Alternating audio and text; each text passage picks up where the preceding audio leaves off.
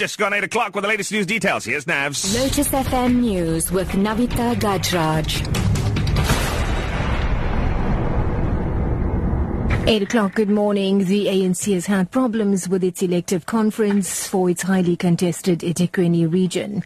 The party adjourned the conference in Durban until further notice yesterday after it was disrupted by delegates supporting Zanele Gumede against eThekwini mayor and uh, ANC regional chair James Nxumalo.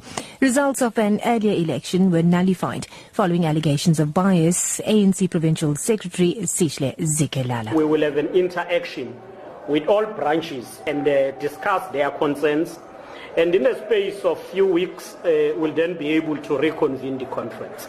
It was not a question of, of succumbing to a pressure, but we don't want to proceed with a region which will remain divided. Because whilst the majority of delegates were clear that they wanted the conference proceeding, a particular section was aggrieved. And we felt let's give them a hearing, we listened to them, but they continued uh, with disruption Meanwhile, the ANC Youth League's Limpopo elective conference held at a lodge outside Tzaneen has been interdicted by some disgruntled league members. This after four branches from the Sekhukhune region were unhappy about their exclusion from participating in the conference.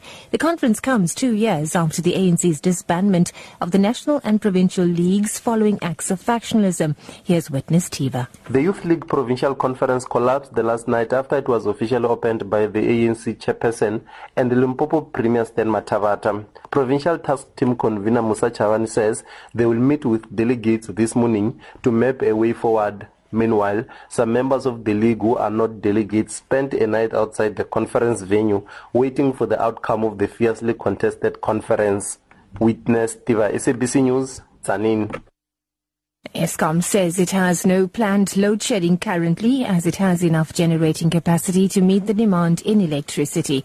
The power utility says it is using this weekend to embark on a massive maintenance drive.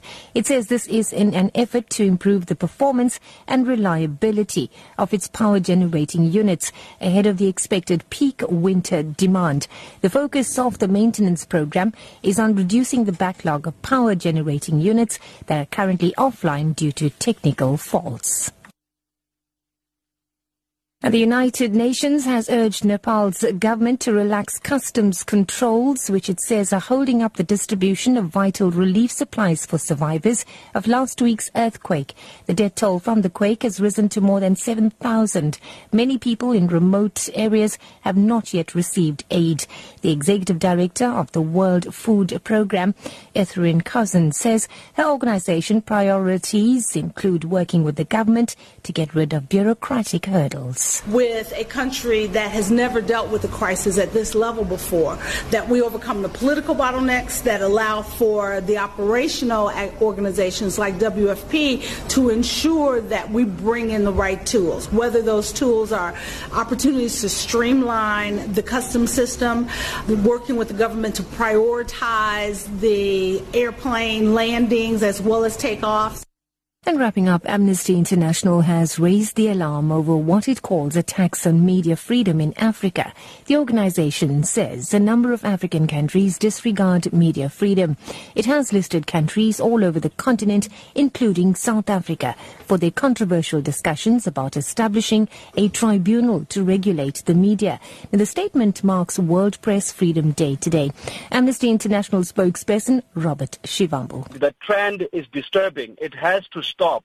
Authorities in different parts of the continent should respect journalism and they must also recognize that journalists' job is to basically expose exactly what's going on and to inform the public. Journalists are not criminals, they are only doing their work.